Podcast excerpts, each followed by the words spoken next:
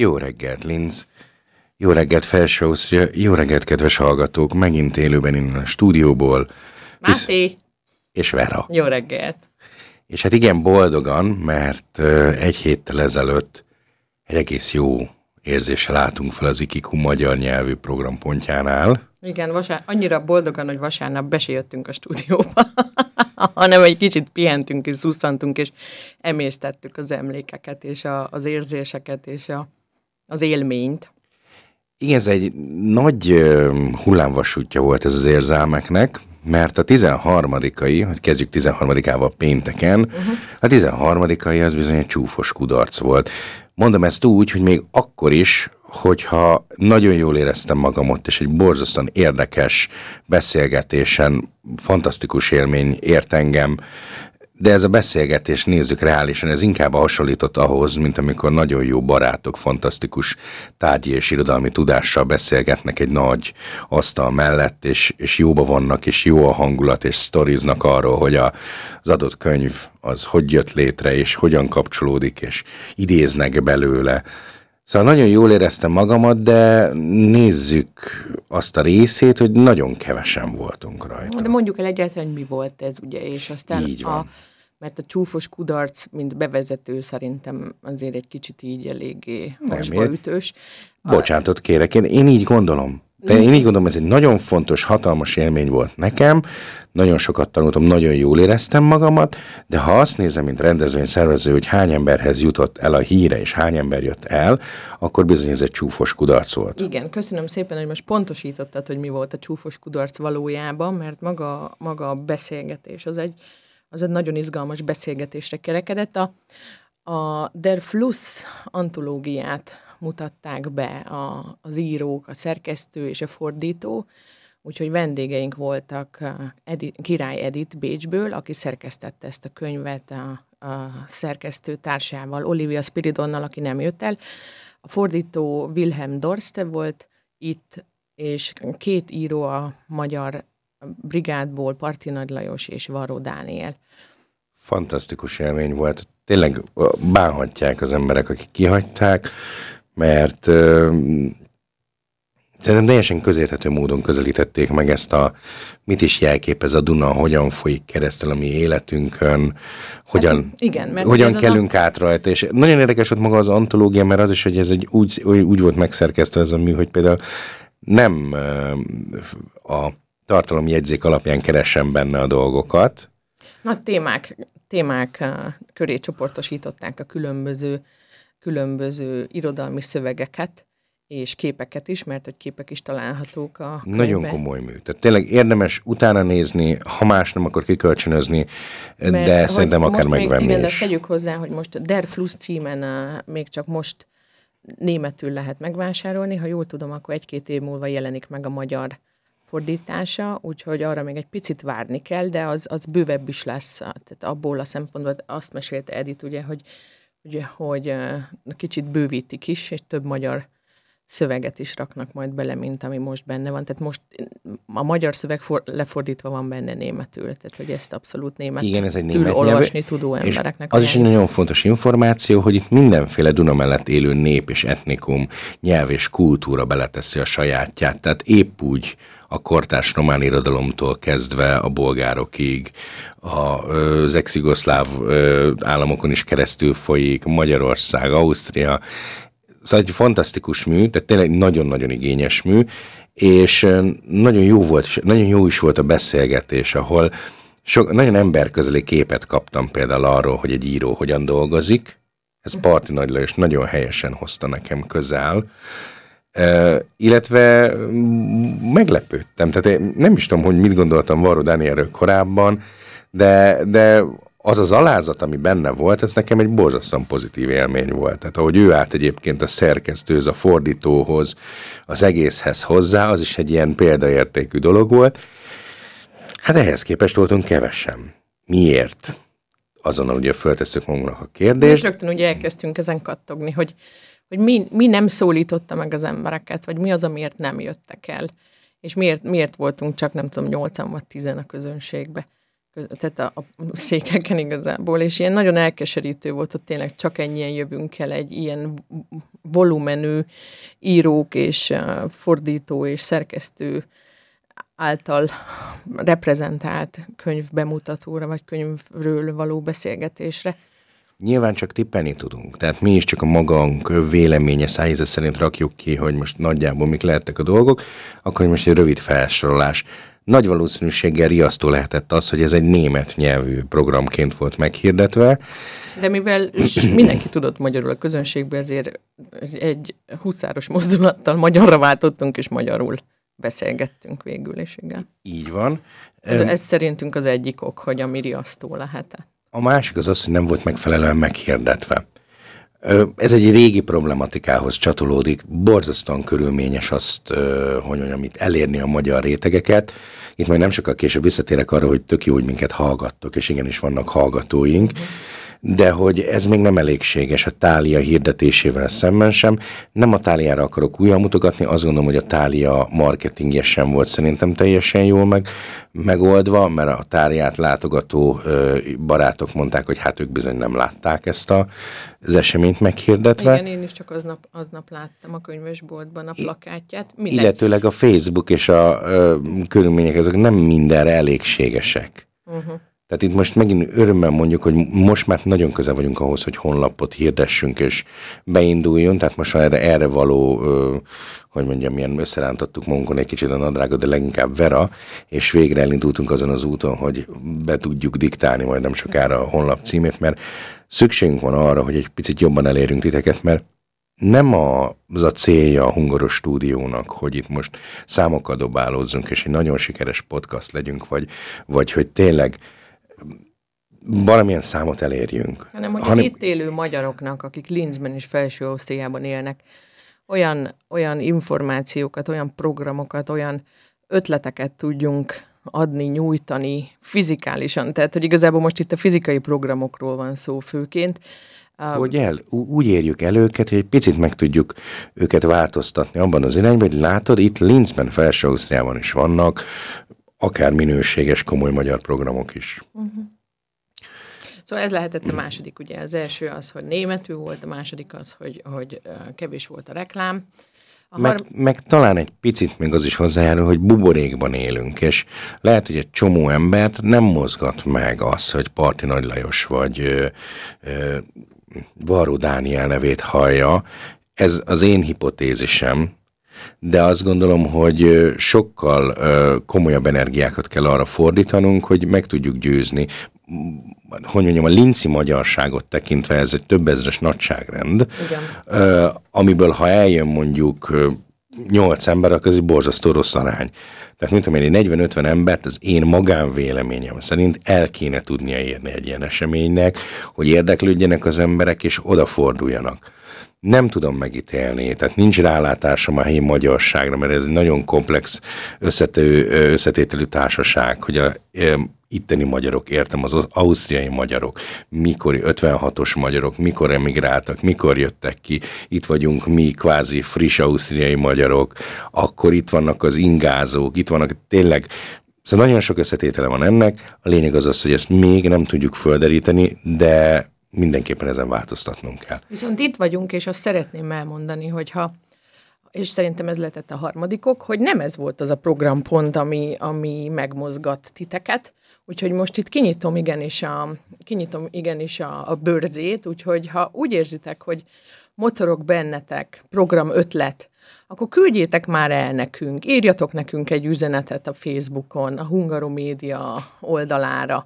hogy mik azok a programok, amik, amik titeket érdekelhetnének itt, Linzbe, Felső Ausztriába. Mi az, amire eljönnétek, mi az, amire kíváncsiak vagytok, miről olvasnátok, miről Hallanátok. beszélgetnétek miről hallanátok. Tehát, hogy meséljetek nekünk ti is magatokról, vagy az ötleteitekről, vagy a kívánságaitokról, vagy mindegyikről egyben, mert, mert nagyon szeretnénk, hogy megismerni titeket a másik oldalon. Mert hogy mennyire jó a visszajelzés, mert hogy most végre hagyjuk ott a kudarcot magunk mögött, és egy nappal később mekkora élmény ért minket, amiért, amiért azt gondolom, hogy érdemes csinálni, és egy fantasztikus élmény volt, hogy egy elképesztően, tehát az Ikiku programnak az eddigi legjobb, ö, le, hogy mondjam, most leg, bocsánatot kérek minden más résztvevőtől, de hogy így látogatottság szempontjából egy nagyon sikeres rendezvény sikerült Varrodani a Maszat hegyen felolvasó. Maszat hegyen innen és túl, igen és nagyon sokan eljöttek. Olyanok is eljöttek például, akik hallgatják a rádiót, úgyhogy te, kedves hallgatót a túloldalon,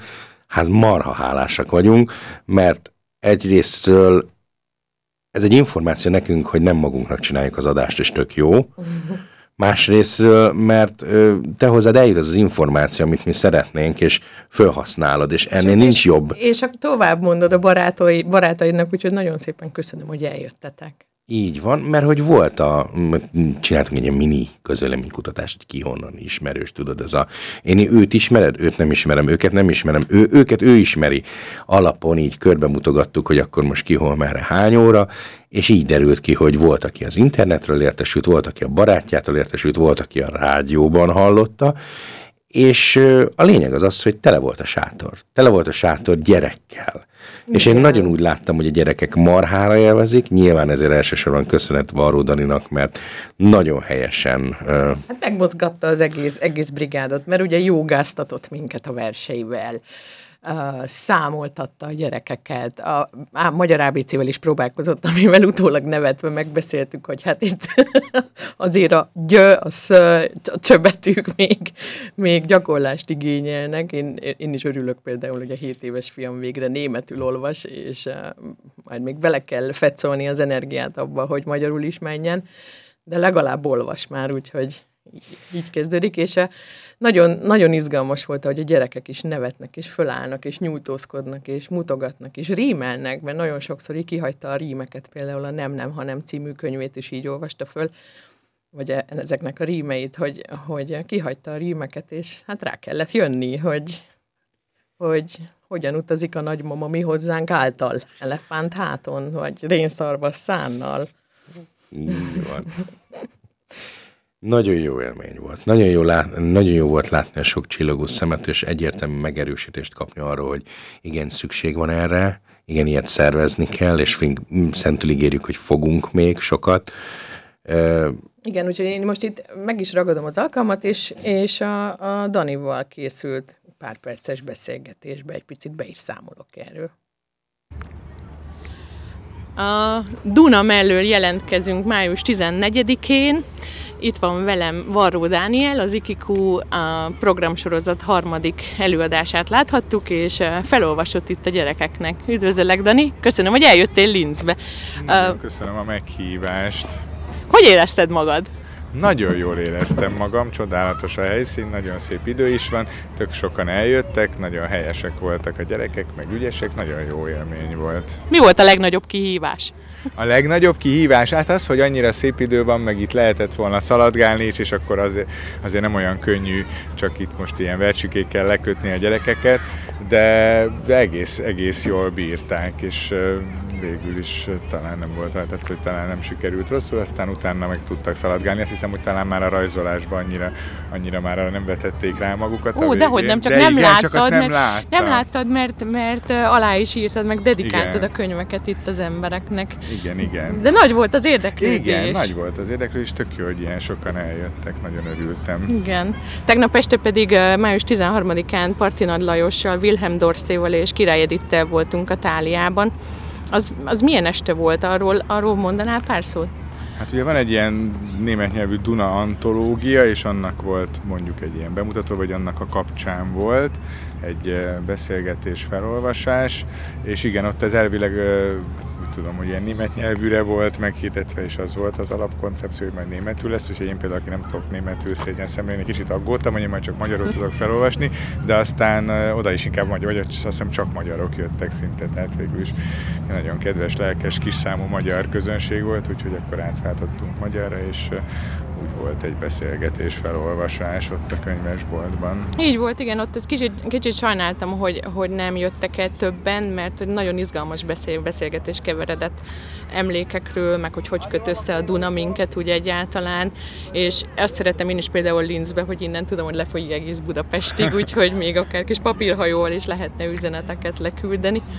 Um, Szerinted visszajössz még ide hozzánk? Ez most egy merész kérdés. Hát szinte biztos, hogy visszajövök, mert laknak itt barátaink, uh-huh. akikkel most itt összetalálkoztunk, és itt nagyon jól mulattunk, úgyhogy már csak amiatt is szerintem lesz folytatása, de hogyha ha amúgy is nagyon-nagyon boldogan visszajövök. Ez volt az első alkalom, hogy Linzbe voltál Igen, nem egyébként? voltam még Linzbe, és nagyon jól éreztem magam. Örülök. Köszönöm, hogy eljöttél, és köszönöm, hogy köszönöm itt felolvastál nekünk mert nagyon izgalmas volt, és azt látom, hogy nem csak a gyerekek érezték jól magukat, hanem a felnőttek Szülők is. nevetgéltek, úgyhogy én is örültem. Igen. Jó, jó ízlésű közönség volt. Köszönjük szépen. Köszönöm én is. Unja már a többi rádiót? Így volt. Unja már a többi ilyen rádiót. Bocsánat. Szóval ez nagyon jó érzés volt, és, és igen, fogunk még ilyet rendezni, igen, majd az ősszel visszatérünk rá, és ezt időben meghirdetjük, és a honlap is használható. Szóval nagyon sok minden össze fog állni, ahhoz, hogy mi is egy kicsit profibban, egy kicsit odafigyelőbben fogjuk tudni ezeket a dolgokat csinálni mert nem mindig elég az, hogyha mondjuk az ember leakasztja a Wikipédiát, és mondjuk a mesés egy óra után próbál valami kis érdekeset nyújtani itt a magyar hallgatóknak, akik bízom, hogy olyankor is azért alapvetően egy kis plusz találnak fel a rádió mellől, vagy mondjuk főzés közben, vagy előkészítés közben, ha hallgatják, akkor ez mondjuk tud nekik egy kis pluszt adni, de nekünk, mint Hungaró stúdiónak egyértelműen az a célunk, hogy abba az irányba menjünk tovább, hogy a magyar közösség egy részét egy kicsit felrázzuk, egy kicsit olyan programokkal motiváljuk és tovább képezhessük, hogy vagy hát továbbképzési lehetőséget adjunk, hogy a gyerekek rájöjjenek, hogy jé, az én anyanyelvemen, amin otthon beszélünk, vannak extra programok, amikre érdemes elmenni, ahol tudok olyan gyerekekkel találkozni, akik pont ugyanolyanok, mint én. Ugyanolyan cipőben járnak, igen, mert hogy mert hogy ugye nálam is így kezdődött, amikor a, a gyermek megkérdezte, hogy miért van az anya, hogy mi otthon magyarul beszélünk, és az utcán senki se beszél így. És ez volt, ez volt az, az az impulzus, ami ráébresztette arra, hogy muszáj, és igenis kell is, és fontos is összetartanunk, hogy rájöjjön a gyermek, hogy nincs egyedül ezzel egyáltalán, hogy, hogy ő otthon magyarul beszél, és kint meg németül beszélnek, és, és mennyire változatos lehet mégis így az élet, és annyira nincs egyedül, hogy az osztályában például vannak uh, francia-osztrák keverék gyerekek grúz. is, grúz, um, bolgár, orosz, bolgár, szerb, szerb uh, származásúak, úgyhogy Úgyhogy nagyon, ez is fontos számára, hogy meglássa, hogy nincs egyedül azzal, hogy otthon másképp beszél, mint ahogy az utcán beszélnek, és és ez szép, és jó, és színes. És támogatandó. Tehát nagyon Igen. fontos, hogy közben Linz városa felé is megtegyük azokat a lépéseket, hogy ö, a tudomány az egyértelműen jelezte, hogy a két nyelvűség az nem átok, hanem előny, és a két nyelvűségben nagyon sokat segít az, hogyha az egyik nyelvünket, az anyanyelvünket nem elhanyagoljuk, hanem ápoljuk, és odafigyelünk rá. Igen. Ami egy nagyon komoly kihívás egy más nyelvű környezetbe, hiszen a gyermeket rendkívül sok olyan élmény éri a mindennapokba, ahol nem németül nyilvánul meg. És egyáltalán nem zavaró vagy kínos az az, hogy a gyerekem mondjuk 11 évesen gimnáziumba jár, és alapvetően jól tanul, és mondjuk szavakat magyarul, németül kever és mond. És én nem azt mondom, rászolok, hogy ezt nem úgy mondod, hanem konzekvensen próbálok neki segíteni és mondani, hogy mi ezt... Hogy ennek van magyar megfelelője, ezt itt tudjuk magyarul mondani. De hogy ez, ez a legfontosabb az az, hogy, hogy tudjuk, és rögzítsük magunkba, hogy ez nem ciki, ez nem rossz. Egyáltalán. A kétnyelvűség egy fantasztikusan nagy előny, amivel élni kell, tehát ápolni kell az anyanyelvünket, és természetesen a németet is és fejlődni, és ebben csinálni, és ehhez tudunk mi ilyen programokat adni, mint amikor a Varró Dani játszik magyarul, ami például a mellettem ülő osztrák technikus, aki ugye a fülével nem ért magyarul, csak a dallamot hallja, tehát hogy milyen, és mondja, hogy milyen érdekes, hogy ugye um, reimt sich, tehát hogy ez rímel, és, és ilyen... Ő is felfedezi benne a rímeket annak ellenére, hogy nem érti a szavakat, ugye? Uh-huh. Így van. Tehát, hogy ez a mi küldetésünk, és most tényleg boldogan és, és jó érzéssel állunk itt, hogy na, akkor igen, ebbe az irányba fogjuk nyomni. Viszont és, és viszont és továbbá meg is hívlak titeket sok szeretettel május 31-ére, mert hogy az IKIKU program, ez a programsorozat, amiben anyanyelvű kulturális programokat uh, hozunk el Linzbe, ez a várostól kapott is egy díjat. Képzeljétek el, méghozzá ebbe a sokszínűség, ebbe az integrációs kategóriába, Úgyhogy uh, a hung... most büszkén kihúztuk magunkat. Büszkén kihúztuk magunkat, hogy a hungaromédiát, hungaromédiát díjazza a város, és látjátok, igenis értelme van és fontos, mert hogy a, az integráció és a sokszínűség az, az elismerést kap. Úgyhogy május 31-én a, a, web, a Facebook oldalunkon odaraktam a linket, mert be kell jelentkezni, hogy el akartok jönni, utána büfé is lesz. Igen. Éljenek a kizacskózott zsebű, zsebű zakók. Zsak, zakók, igen, de hogy... Nehéz szó volt, bocsánatot kérek. Díjátadóra, ha van kedvetek, gyertek el. Álljatok ott büszkén mellettünk. Viszont adjuk tovább, hogy mi jön még az ikikun belül, mert azt gondolom, hogy szóljunk, ha esetleg szlovákiai magyar van a környékünkön, vagy szlovák, mert bizony jön valami. Igen, Június harmadikán lesz délután a, a Féder Teáter egy, egy ilyen bábelőadással. Arra ti magyarok, magyar gyerekeket is nyugodtan vigyetek el egyébként, az Altstadt 13 a címen lesz, ha jól emlékszem, délután háromtól. Um, a szörnyen csúnya, nem várja, a szörnyen szép hercegnőről, o, o Prisernye Krásznei Princeznei, így fogják hívni a bábelőadást, és uh, Hát egy kicsit, hát egy ilyen srég, srég történet arról, hogy a, ugye a hercegnőknek házasodniuk kell, stb. De mi van akkor, hogyha a hercegnő, hercegnő szörnyen csúnya? Ez június harmadikán lesz, viszont június 4-én és 5-én is itt vannak majd ebbe a Kunst und Können, azt hiszem ez lesz a programsorozatnak a... Sárga plakátokat figyeljétek, amin Kunst und Können van írva. Volt, érdemes, érdemes egyébként... És a gyerekprogramnak az egyik egyik résztvevői lesznek ők, úgyhogy itt vannak azon az egész hétvégén, ez a pünkösdi hétvége. Uh-huh. Aztán az Ikiku program egy kicsit ö, pihenőre megy, de ősztől majd visszatérünk. Természetesen az őszi terveinket majd időben megosztjuk azért, veletek. Igen, megosztjuk, de azért így körülbelül elmondom, hogy mi van a fejünkbe, hogy egy, egy horvát, egy román és egy valamilyen afrikai nyelvű előadásba gondolkodunk, tehát hogy így kitekintünk a buborékunkon kívül, aztán meglátjuk, hogy még esetleg beficcelhet egy magyar is. Majd megpróbálok, mert az embernek nyilván ez felé húz a szíve. Úgyhogy, úgyhogy ez a nagy tervőztől. Úgyhogy bejön, bejön a Kudemudának is az együttműködés. Én örülök neki. Mi is. Vagyis én is elnézést kell számít. Na jó, akkor egy picit csavarjuk át most így a, a hétköznapi dolgokra, és hétköznapi, nehéz elvonatkoztatni arról, tehát hogy, hogy én például a Parti Nagy Lajosos Varodan is ö, irodalmi esten nagyon fáradt voltam. Nehéz volt magamat rávenni. Tehát mondjuk én is, ez is például lehet egy ok, hogy miért jöttek olyan kevesen. De rávettem magamat, mert azt gondoltam, hogy az, hogy a Parti Nagy Lajos és a Valódani egy városban van velem, és akkor szegény Wilhelm Drosztéről még nem is szóltam egy szót se, aki szintén egy fantasztikus ember. Valami csak legyőzi azért a péntek esti Netflix, de hogy, Netflixet, ugye? De hogy irgalmatlanul fáradt voltam, ami ugye annak között köszönhető, hogy az ember dolgozik, ingázik, és elfáradt péntekre. És, de ez a fáradtság, ebben egy kicsit benne volt az is, hogy így, így marhára fásult vagyok, vagy fásult voltam, mert hogy továbbra is nehéz ezt a pandémia dolgot, mellette ott zakatol az orosz-ukrán háború, nagyon nehéz, hogy most így mi zajlik a világban, tehát nehéz függetleníteni magamat tőle.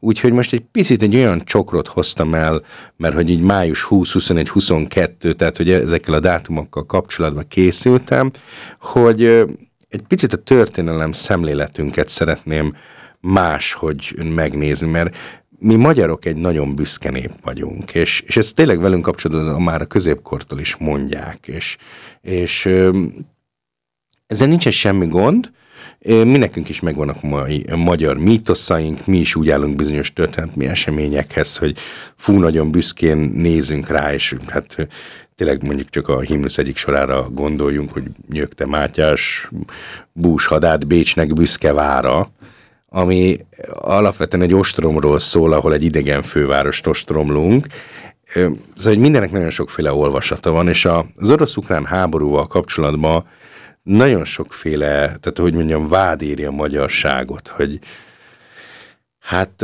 a magyarság egy része úgy néz ki, hogy az orosz troll propaganda csecsén ő, hogy mondjam, ül, és elfogad mindenféle kritikai érzék nélkül bizonyos híreket, és ezt ezzel kapcsolatban szeretném egy picit elgondolkoztatni itt most a rádió hallgatókat. Na szóval, hát ma május 22-e vasárnap van, Júlia és Rita napja. Május 22-ével kapcsolatban megnyitottam a ö, Wikipédiát, és át, átkattintottam a magyar részre, hogy hát, hogy milyen eseményeket sorol föl, és van itt egy pár érdekes esemény, de igazából az osztrák-magyar történelemből szerintem szinte mindenkinek mond valamit, hogyha azt mondom, hogy Kasszandra levél. Bocsár, egy kis teszt következik, te mit tudsz a Kasszandra Jaj, nem, tőle ne kérdezz ilyet. És hallottam a neve, nevet, vagy nem tudom. Tehát ha azt mondom, hogy Kossuth Lajos és Kasszandra levél, akkor jó, segítek. Ez egy nagyon érdekes dolog. a... Nem, nem ciki, mert alapvetően ezt te ugye nem tanultál magyar történelmet De. úgy, Tanultam magyar történelmet úgy is, mert hogy a történelem tanárunk nagyon nagy hangsúlyt helyezett rá, úgyhogy most szégyenlem magam, de nem Bocsánat, kérek, nem a, szégy... nem használom. Nem a szégyen, ez, ez egy alapvetően ez egy marginális esemény a 19. században, ha úgy nézem. A lényeg az az, a Kassandra levél, az Kossuth Lajos Deák Ferencnek írott nyílt levele, melyel az 1848-49-es forradalom és szabadságharc leverése után, vagy óta emigrációban lévő Kossuth az 1867-ben meg megszületett kiegyezésről mond elutasító véleményt. Ez egy nagyon fontos levél volt, akkori Magyarországon is nagyon sokat diszputáltak róla, vitatkoztak róla, és nagyon érdekes, főleg, hogyha megnézzük annak a fényében, hogy Trianon után hova, hova, hova és hogyan haladt az ország. A lényeg az az, hogy amiért ez, ugye ez a dátum, hogy 1867. május 22-én írta meg Kossuth a korábbi részletesebb cikkét, szónokias, drámai hangú összefoglalóját, a Kasszandra levelet. Ebben a Kasszandra levélben röviden azt mondja Kossuth, hogy ez egy borzasztóan rossz politikai döntés Ausztria mellé fölülni a szekérre.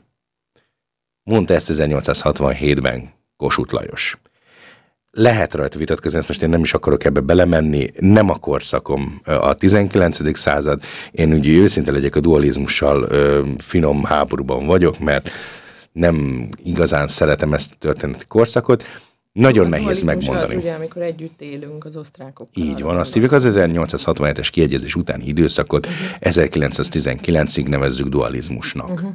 Tehát nyilván első világháború mínusz, de hogy ez az időszak. Ez a Cassandra levél, ez semmi másra nem szól, mint arról, hogy Kossuth véleménye szerint nem jó döntés az osztrákok mellé fölülni a vezérszerepbe. Na jó, de ajánl valami más benne?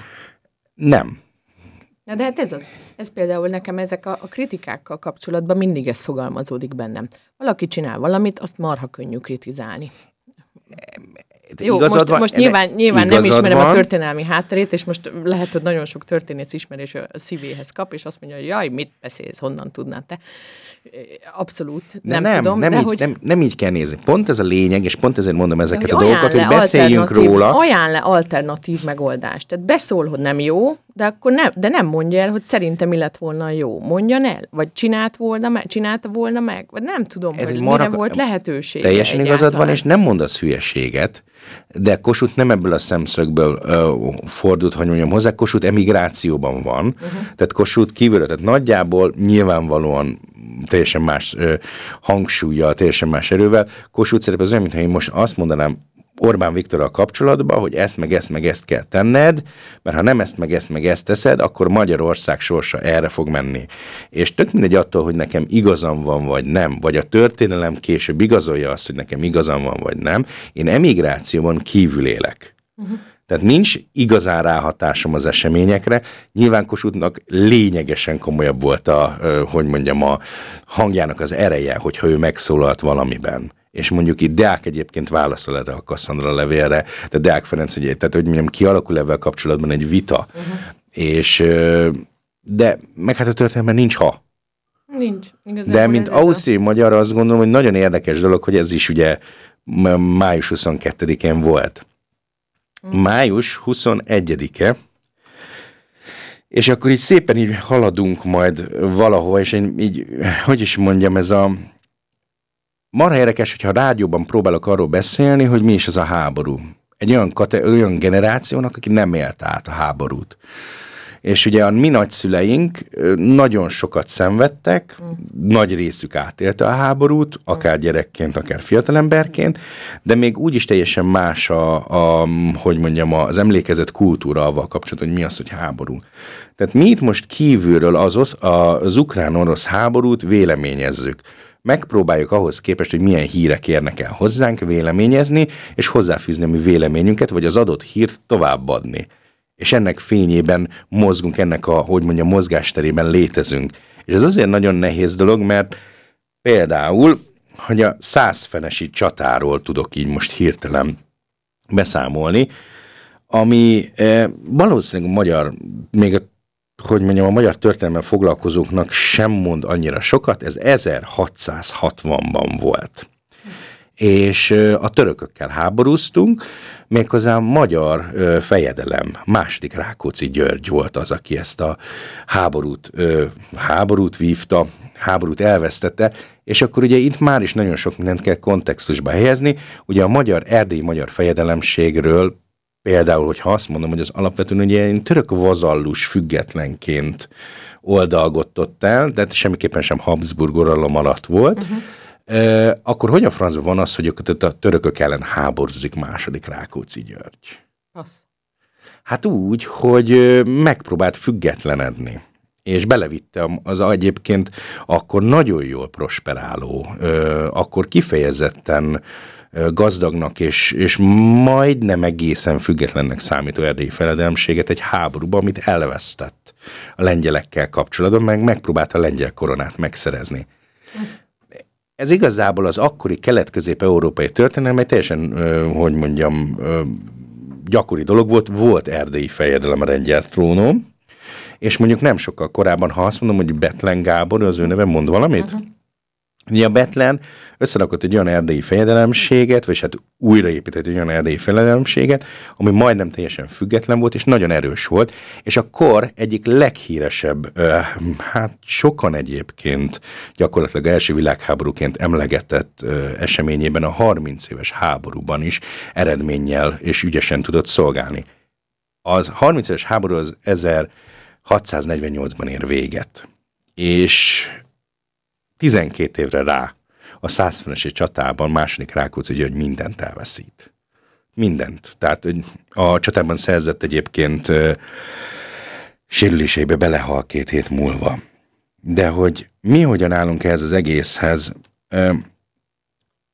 az egész erdélyi félelemséggel kapcsolatban, az egész történelmnek ezzel a részvel kapcsolatban borzasztóan fontos lenne hogy én most mennyi mindenről beszéltem. Egy korabeli háborúról, ami 12 évvel korábban zajlott, Betlen Gáborról, tehát nagyon sok mindent el kell mondani ahhoz, hogy én ezt be tudjam helyezni. Tehát, hogy ha mondjuk egy teljesen átlagos történelmi tudással rendelkezem, és ez egyáltalán nem szégyen, be tudjam helyezni ezt az egyébként következményeiben fantasztikusan fontos csatát. Tehát százfenesi csata a magyar történelem egyik nagyon fontos csatája, sajnos ez is egy vesztett csata volt, ami félelmetes vérfürdőt okozott. És itt jön egyébként az a részlet, ami miatt ezt könnyen tudom párosítani az orosz-ukrán háborúval, ugyanis nem maga a csata elvesztése, hanem az utána a tatár-török horda, ami keresztül ment Erdélyen, és pusztított, erőszakolt, elképesztő pusztítást végzett egy egyébként nem sokkal korábban virágzó, nagyon Európa egyik leggazdagabb, ö,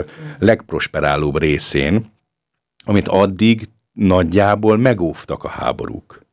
Tehát addig háború nem igazán zajlott a területén, vagy ha zajlott is, átmeneti volt, és nem. Most képzeljünk el egy hatalmas, elképesztően erős sereget, ami mindenestől átvonul egy ilyen környéken, és hát mind a középkoron, mind a modern korba a háborús pusztításnak nem csak azt a részét kell nézni, amit maga a lövedék, a fegyver, a, hanem azt, hogy hogyan szolgálom ki a mögöttem jövő hadakat, azok mit rabolnak.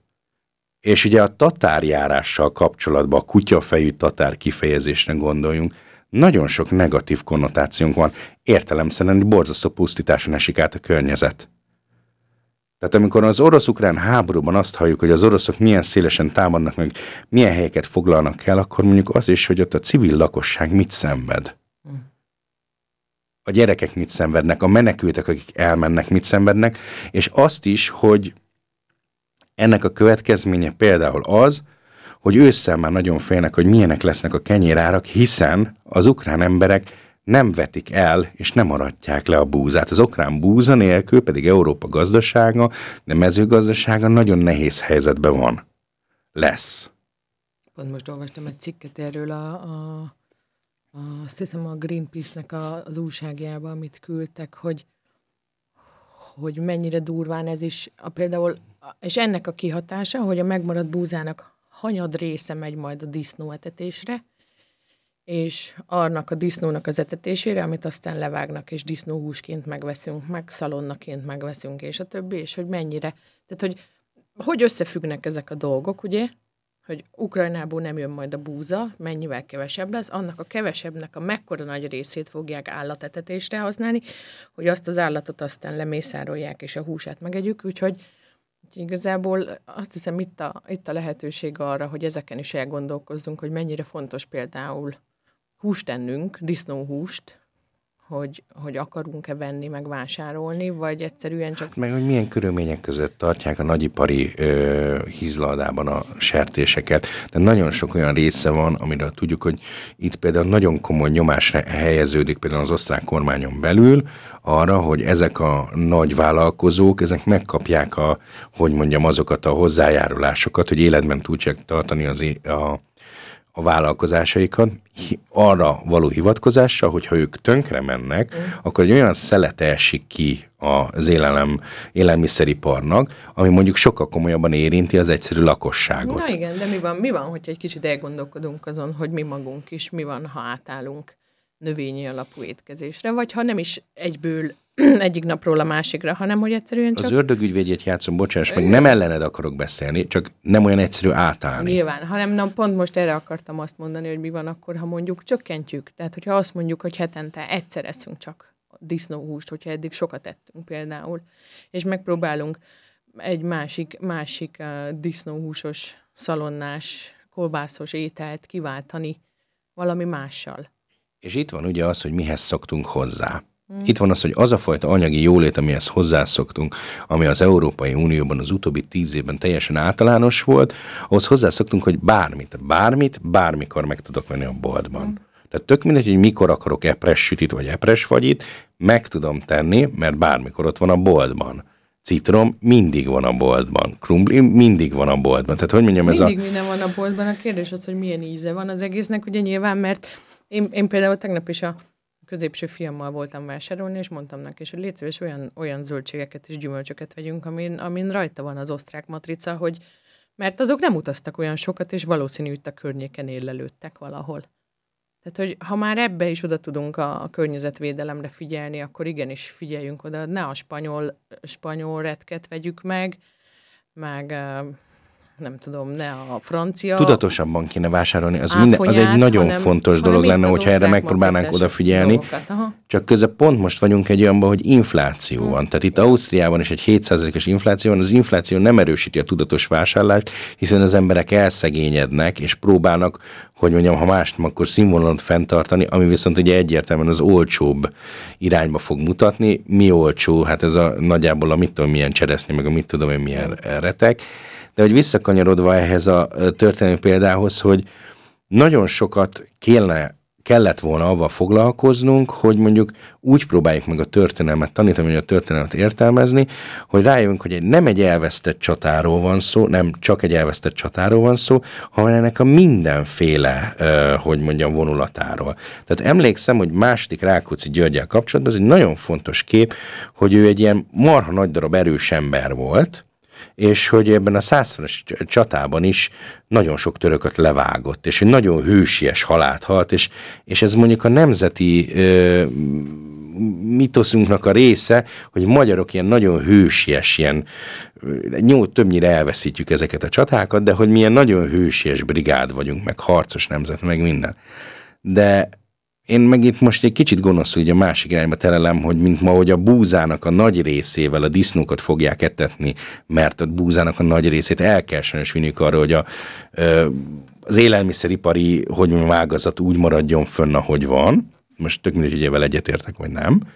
Ugyanúgy mondjuk a 17. század közepén az egyszeri akár román paraszt, vagy magyar paraszt Erdélyben semmit nem tudott arról, hogy hirtelen jön egy sereg, aki ellen semmilyen védekezés nincsen, maximum az, hogyha elbújik a nádasban az erdőben vagy valahol, és mindent fölégetnek, mindent elvisznek az utolsó szálig, és tulajdonképpen még annak örülhet, hogyha megmarad.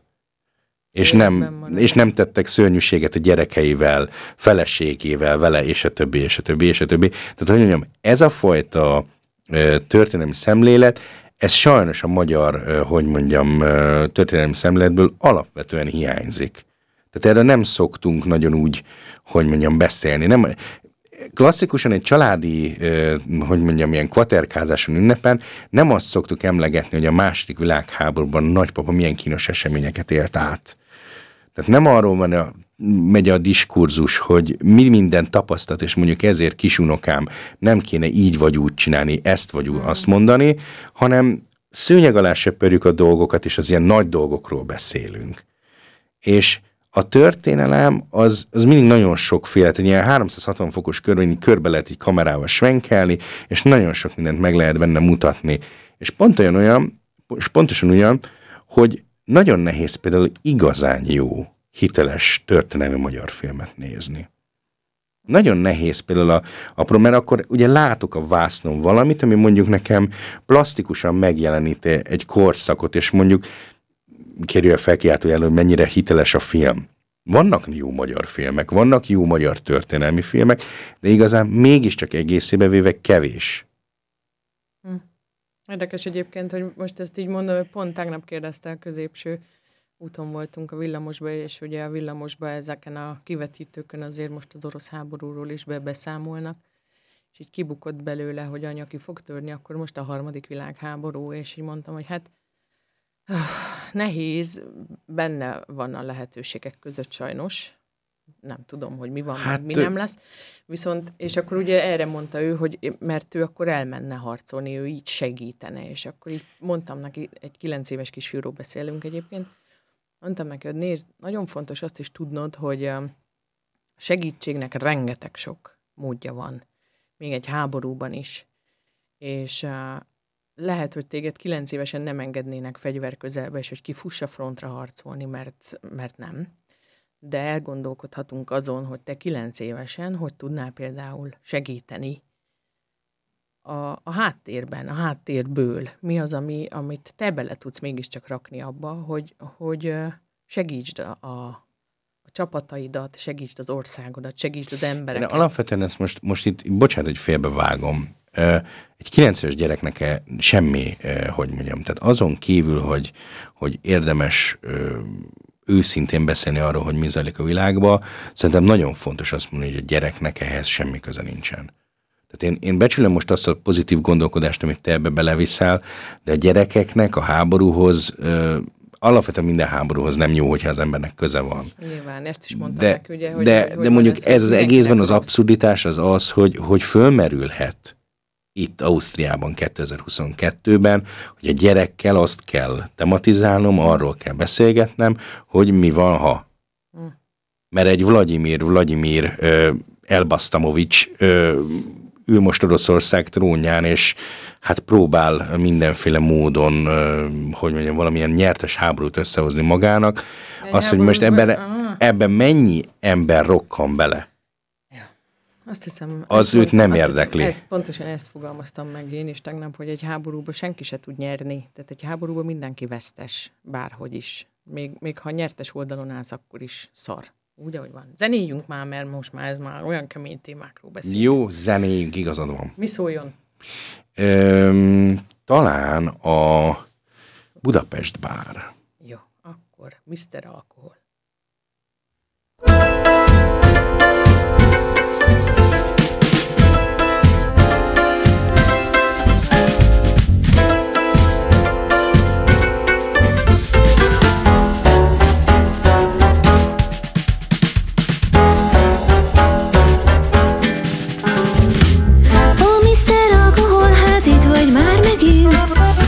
vezető, megmondtam már köztünk semmi nincs. Nekem már ne ígért, hogy megváltozol. Bántomra szép fiú, ismerlek már jól. Mert néha jó veled, ezt nem tagadhatom. De addig-addig hízeleksz, még nem tudom, hogy mit teszek Ó, Mr. Alkohol, neked hinni nem tudok. Néha-néha lesz az úgy, hogy rád gondolok.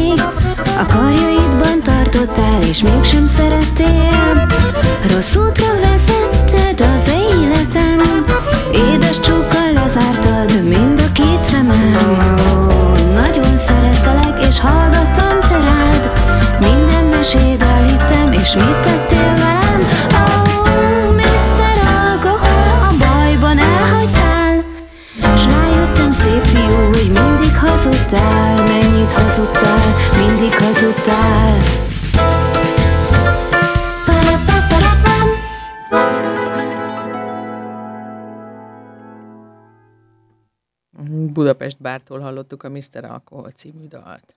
Ezzel most nem arra akartunk utalni, hogy egy ilyen súlyos téma után nem marad más kiútja az embernek, mint Mr. Alkohol, hanem egyszerűen csak a Budapest bárt kedveljük, és ez egy nagyon helyes szám. Így van. Úgyhogy a törit lekenyeri, lekenyerítve, lekanyarítva, Lekenyerítve, kanyarítva. Aha. tehát ugye a százfenesi csata 1660. május 22-én zajlott le az erdélyi százfenes mellett, hmm. ahol a budai pasa Szeidi Ahmed és második Rákóczi György, hogy az általuk vezetett csapatok harcoltak. Szeidi Ahmed azért érdekes, mert egyébként ő egy tipikus török hadvezér, ugyanis cserkesz származású török pasa. Vera, Ne, ne kérdezz, fogalmam sincs, hogy mi az a cserkesz. nem tudod, mi az, hogy cserkesz? Nem. Hmm. Egy tipikus kaukázusi nép. A, um, Ja, rokon. rakonja. Rokon. Ne, nekünk mindenki rokon, ha innen, ha onnan nézzük. Lényeg az az, hogy egyébként hogy egy kifejezetten kicsi népecske, de hogy ez a Szeidi Ahmed, ez egy nagyon sikeres pályafutást futott be az akkori török ö, szultán ö, szolgálatába, török birodalomba, és mondjuk ne felejtsük el, hogy ez a török birodalomnak a, a csúcsának a vége felé vagyunk, és ö, igazából ez a százfenesi csata, ez semmi másról nem volt nekem jó, mint arra, hogy, hogy megmutassa, hogy mennyire kiszolgáltatott az egyszerű ember annaknak a történelmi eseményeknek, amiknek egyébként semmilyen befolyása nincsen.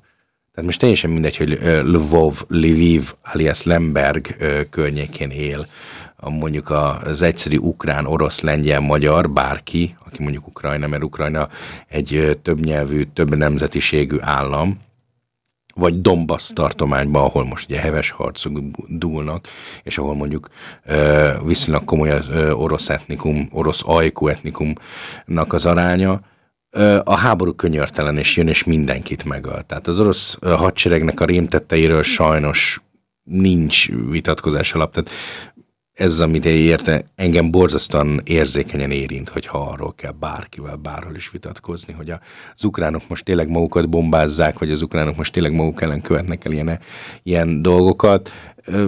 Nagyon fontos lenne, hogy kritikai, hogy mondjam, érzékünket továbbfejlesszük, és próbáljuk meg elgondolkozni azon, hogy a háború az mindig szörnyű, a háborúban semmi hősies nincsen.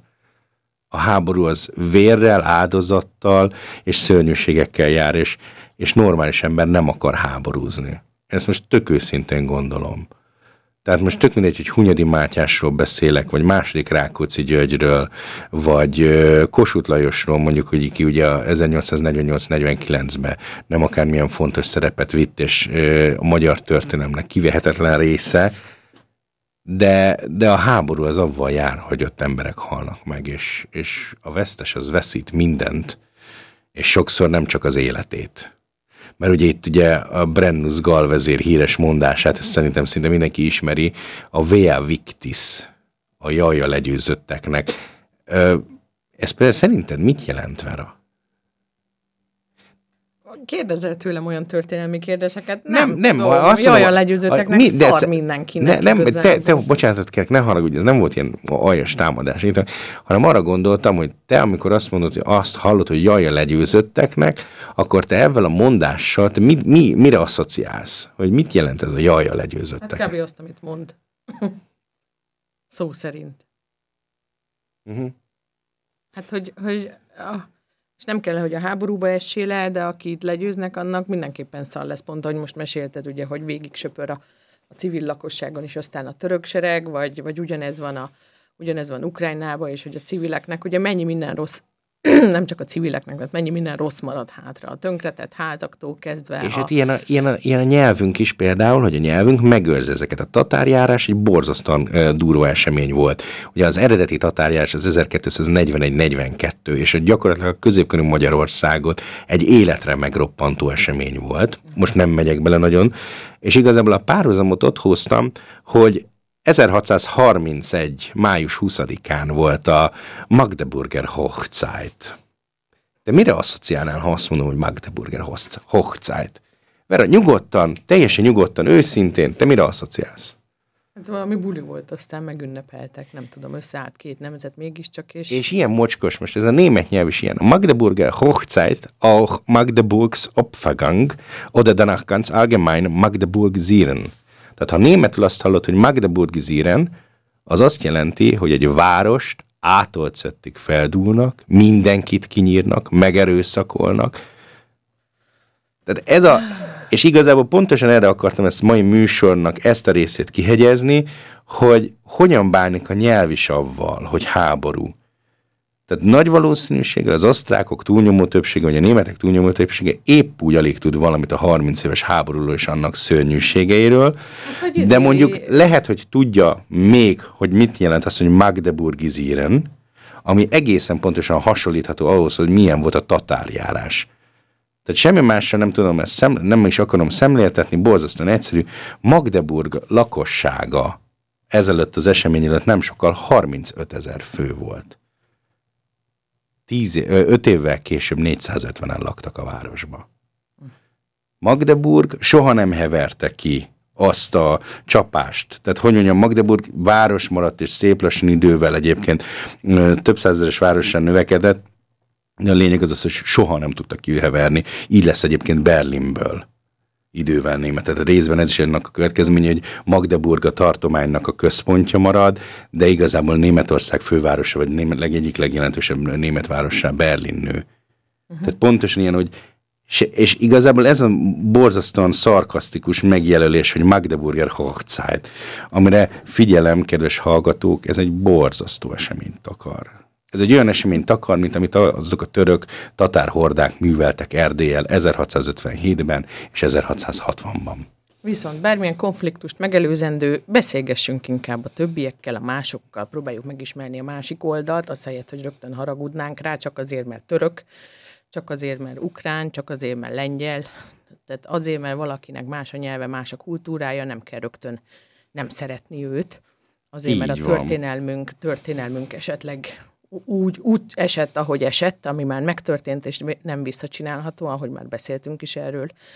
És erre például egy nagyon jó lehetőséget kínál jövő héttől, 28-ától, május 28-ától itt a Város Linzbe, a Wocheder Filfalt keretén belül, május 28-tól június 9-ig fog tartani, ahol ilyen különböző ilyen sprachcafés, vagy um, uh, Ausztria találkozik Lengyelországgal, vagy a, a, olyan, olyan uh, Unternehmerinnen, jaj, segíts gyorsan lefordítani, Vállalkozók. vállalkozók, akik migrációs hátterű, hát, tehát bevándorló, bevándorló emberek, akár mi is lehetnénk, ugye, ilyen emberek fognak találkozni, sőt lesz majd a hétvégén egy jó buli jövő héten kint lesz például a Tafel der Vielfalt, úgyhogy jövő hét szombaton vasárnap lehet menni ide a városba különbözőféle uh, nemzetiségek kajáit kipróbálni és megkóstolni. nagyon jó szokott lenni, úgyhogy az. jövő hétvégén is lehet ott találkozunk kint a városban, nem? De, de um, és ennek a keretén lesz belül például ez az integrációs diátadás Ismerjük meg is. a másikat. Úgyhogy Ez a ismerjük meg legfontosabb. igen. Ismerjük meg a másikat, mert szerintem ez a kulcsa annak. Ismerjük meg magunkat, és ismerjük meg a másikat, mert ez a kulcsa annak, hogy elkerüljük a konfliktusokat. Ne a sztereotípiákból dolgozzunk, ne abból, amit mondjuk a nagyapánk, vagy a rokonunk, vagy az ismerősünk mondott. Tehát mi magyarok joggal őrizzük egyébként a törökökkel szembeni fenntartásunkat. Tehát teljesen jogos a történelmünk elmúltunk a múltunk alapján, hogy fenntartásunk van a törökökkel szemben, aminek nagyon érdekes, hogy a másik oldalról a törökök például kedvelnek minket, ők egy csomószor úgy hivatkoznak ránk, hogy mi kifejezetten baráti nép vagyunk, és jóba vagyunk. Igen, úgyhogy Hogy mennyire sokféleképpen lehet Ha megnézni. más nem, akkor például a hasunkon keresztül ez, ez a program ez szombaton, május 28-án lesz, 3 és 6 között, úgyhogy gyertek enni például, kóstoljuk meg egymás kajáit, ha már Igen, Más emlékszem, hogy tavaly, nem, nem hülyeség, mert tavaly nem volt nem szerintem. tavaly voltam, két-három éve. Két-három éve volt, én imádtam, előtt nagyon jókat, ott volt az a tibeti kajától kezdve, nagyon, tényleg És így, amíg így például válsz a francia kajára, addig, addig a gyereked megtanul három francia szót a kedves francia kollégáktól, úgyhogy az is, az is tök aranyos volt, nagyon szeretem. De lesz például Quidditch is, úgyhogy ha valaki uh. Quidditchezni akar. Nézzétek meg a programot igazából a Linz oldalán, a Linz AT oldalán megtaláljátok a Woche der Vielfalt. Így keressetek rá, úgyhogy szerintem... Igazából azt hiszem, hogy ez is egy nagyon fontos dolog, amiért ugye szervezik ezeket az eseményeket, tehát például a mi célunk nem az, hogy magyaroknak rendezzünk egy csak magyaroknak szóló rendezvénysorozatot, hanem például megmutassuk az, hogy az osztrákoknak, meg megmutassuk az itt élő más nemzeteknek is, hogy mi is itt élünk, és lehet igenis velünk nyugodtan boldogságba, békességbe együtt élni. és hogy érdekes a mi kultúránk, és nagyon sokat tudunk hozzáadni ehhez a kultúrához. Itt is, ahogy a múltban is. Meg és a pontosan itt lett volna is, nagyon fontos ez a flusz antológia. Uh-huh. Hogy a Duna mennyi mindent ad, mennyi mindent mosott már le rólunk, folyt keresztül, vitt el. Igen, mennyi, és mégis összeköt minket az elejétől a végéig, akárhogy történelmen, háborúkon, hidakkal keresztül. Most összekevarodtam a gondolatokba, de remélem értitek, hogy mire, mire gondolok. Nagyon sok minden. Nagyon sokféleképpen lehet a Dunát, hogy mondjam, nézni. Én például mostantól kezdve, vagy mostantól múlt hét péntektől kezdve tudom már úgy is nézni, hogy mennyire érdekes ez a szemlélet, amit mondjuk Parti Nagy Lajos hoz otthonról, mert hogy az, hogy az édesapja az uszályos, uszálykormányos volt. Nagypapája, nem? Bocsánat, a nagypapája, elnézést kérek, a nagypapája volt. A lényeg az az, hogy nagyon sokféleképpen lehet ezt nézni, úgyhogy majd, ha megjelenik magyarul a kötet, mindenképpen ajánlom a figyelmetekbe. Aki németül jól beszél, az most is vegye meg, mert nagyon jó könyv, nagyon érdekes könyv. Nagyon szépen köszönöm, hogy kibírtátok velünk, és velünk maradtatok, és csapongásaink, csapongásaink el, ellenére ellenére. ez egy tartalmas beszélgetés volt számotokra is.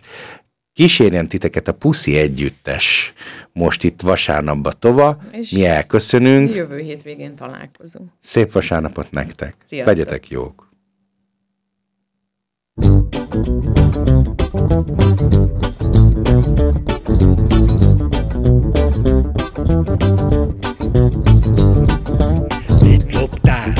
kolbász Viktor? Mikor mész már börtönbe? Ne félj azt a 10-20 évet a haverokkal töltöd le Mit loptál, a kolbász Viktor? Mit loptak a nevedbe Sokba fog ez fájni később, ne szálljon a fejedbe Hogy nem nyílik meg alattad a föld, hogy nem omlik rád a mennyezet Szétszúztál egy nemzedéket, és megloptál egy nemzetet Hogy nem nyílik meg alattad a föld, hogy nem omlik rád a mennyezet. Mindannyiszor, amikor a légkört a szavaiddal szennyezed. Mit loptál, Kolbász Viktor, mikor mész már börtönbe